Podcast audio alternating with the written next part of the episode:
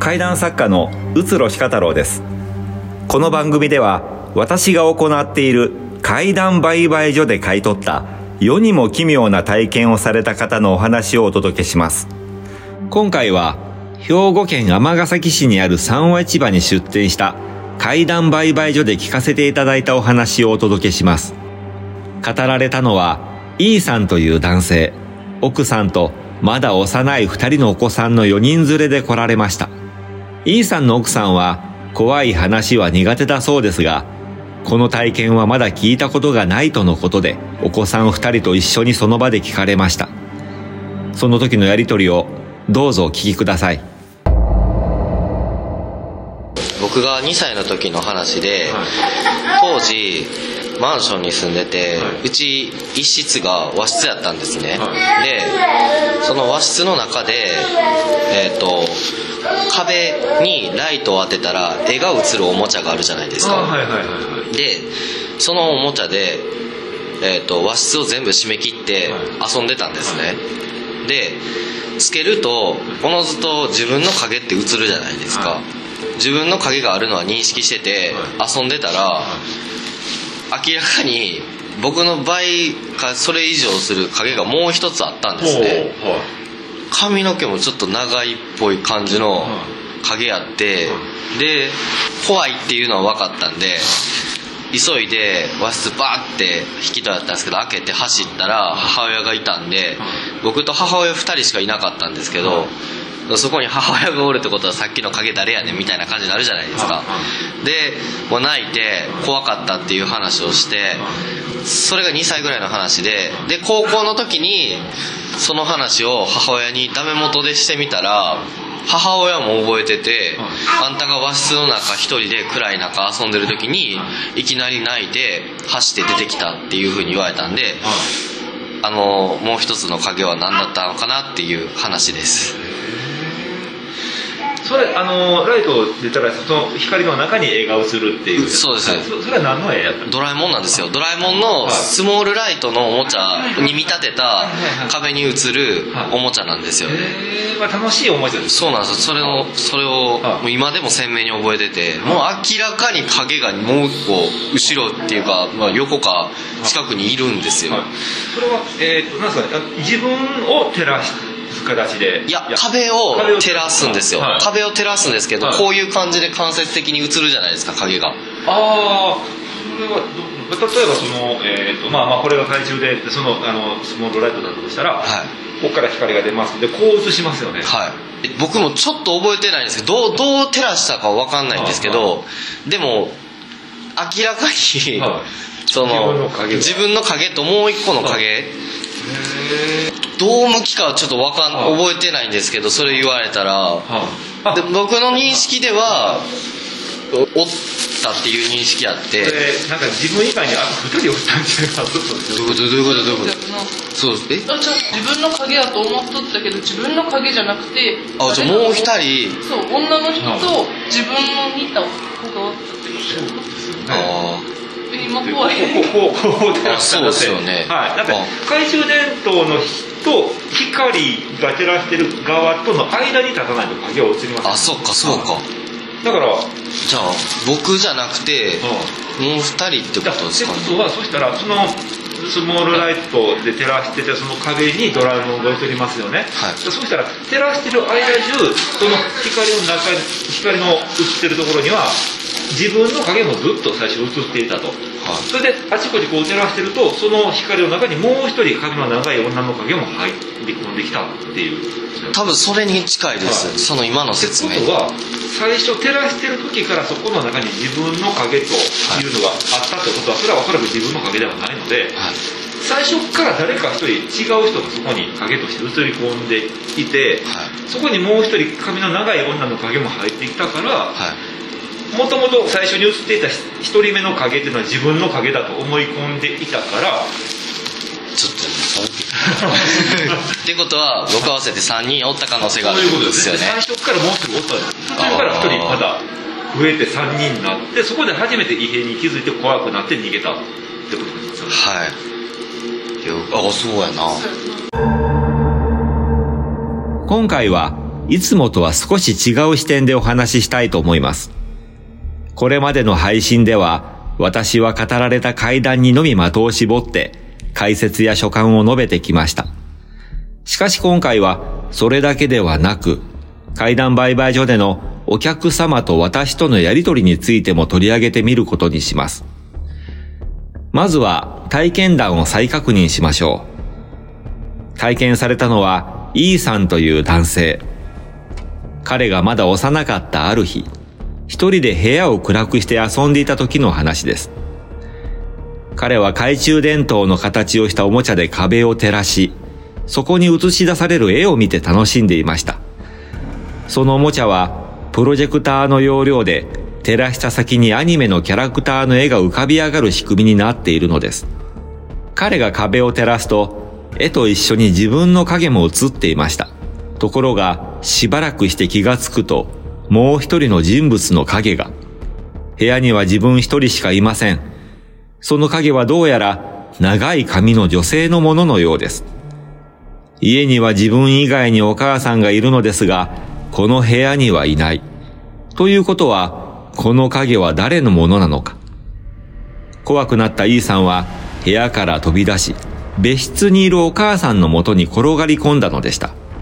丁寧に話しても、1、2分で終わってしまう短い話ですが、幼かった E さんにとっては、驚きと怖さがないまでになった忘れられない体験になったのでしょう。E さんが語り終えた後、E さんと私、そして後から奥さんも入って、3人でその体験について語り合う流れになりました。録音された音声を聞いているだけでは何のことを言っているのか少々わかりづらい部分もあったかもしれませんので、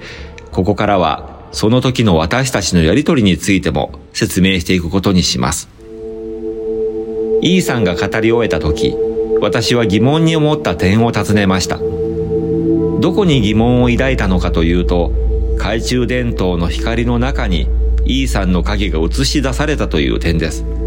E さんは気づいていませんでしたが、私はこの状況がおかしいと思いました。想像してみてください。自分が照らした懐中電灯の光の中に自分の影が映り込むというのは変です。なぜなら、影というのは光源と照射対象物の間にあって初めてできるものだからです。今回のお話の場合、E さんが遊んでいたおもちゃは漫画ドラえもんに登場する秘密道具スモールライトを模したものでした。ドラえもんの作中でスモールライトは通常の懐中電灯とほぼ同じ形をしており任意の対象物に光を照射して使う道具として描かれます。使い方も懐中電灯と同じで、片手に持ってスイッチを入れ、対象物に光を当てます。E さんが遊んでいたおもちゃもスモールライトを模したものでしたので、こちらも使い方は懐中電灯と同様です。通常懐中電灯を使う際は手に持って光を当てたい場所にそれを向けます。そうやって使ったとすると、光源となる懐中電灯と照射対象物今回の場合は壁になるのですが、その間に懐中電灯を持っている自分の体が入ることはまずありません。自分自身は懐中電灯の光の照射光の後ろにいることになるからです。あえて懐中電灯を自分の方に向ければそのような状態になりますが、普通そんなことはしないでしょう。たとえそうしたとしても、E さんが使っていたのは子供のおもちゃです。しかも使っているイーさん自身も幼い子供でした。自分自身に光を当てた場合、自分の体に遮られて、後ろの壁に光は届かないか、届いたとしてもほんのわずかであると考えられます。子供の短い手ではなおさらです。だとすると、光が当たっている壁の中に自分の影が映ったという表現にはなりません。この点については奥さんも同意見でした。懐中電灯で照らされた光の中に自分の影が入る状況として最も妥当と考えられるのは懐中電灯をテーブル等の上に置き懐中電灯と光が当たっている壁との間に自分が立った時です。この状態だと懐中電灯と壁の間に距離が生まれ壁に照射される光の範囲は広がります。懐中電灯と壁の中間あたりに立てば自分の影が照射範囲の中にうまく入るでしょう。ただしもしそのような形で遊んでいたとすれば E さんもそのように説明するのではないでしょうか。もっともこの話は遠い過去の出来事であり E さんの記憶も曖昧になってしまっているためその時の模様は明確にはわかりません。いずれにしてもおもちゃのスモールライトで壁を照らした結果自分自身の影だと当時思っていたものとそしてもう一人明らかに正体不明の影が光の中に入り込んだことは間違いないのです。以上のように E さんは当時のことを思い出しつつ奇妙な体験を語ってくださりそれについて私が所感を述べそれを聞いた奥さんも自身の見解を付け加えてくださいました。その結果 E さんはそれまで何の疑問も抱いていなかった部分についても疑念を抱くに至りました。それが勘違いなのかそれとももう一つの怪異が起きていたのか今となってはその真相はわかりません。ただ改めて記憶をたどりながらその体験を語りそれを他の人に聞かせることによってそれまで思いもしなかった側面があることに気づくことができたのです。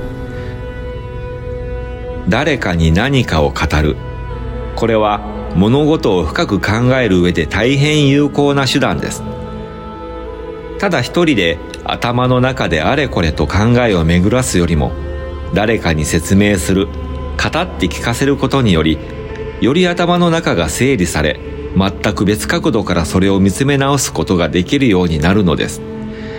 その工程を経ることによりそれまで気づかなかった事実に思い至ったり新しいアイデアが生まれたりします。人に話して聞かせなくても誰かに読んでもらうことを想定して説明を文章で書くことでも同様の効果が得られます。ただやはり人に聞いてもらった方がその人の感想や意見を聞くこともできるのでそこから新たな発見を得られる場合もあります。もし聞いてくれる人がそばにいるのならその人に語った方が良いでしょう。これは階段に限ったことではありません。何かの企画を練る時やプレゼンを作る時学校の宿題で読書感想文を書く時などでも使えます。ビジネスにおいてインプットアウトプットという言葉がしばしば用いられますが人に語って聞かせるというのはここで言うアウトプットにあたります。アウトプットとは日本語で出力という意味があります。一つの事柄について理解を深め脳裏に深く刻み込む作業です。階段売買所に来られた方は知らず知らずのうちに自身の怪異な体験談をアウトプットすることになります。それは自らの怪異な体験に対する理解を深めひいてはその理解不能な体験の置きどころを心の中に見出すことにつながるかもしれません。怪異な体験というのは持って行きどころがないものです。心の中でどう扱いどう理解してどう処理するのかそれが分からずずっともやもやしている方は意外に多くおられます。それを解決できるのは自分自身しかいません。階段売買所がその糸口を見つけていただく一助になれれば私にとってもこれほど嬉しいことはありません。皆さんもぜひ階段売買所にお越しください。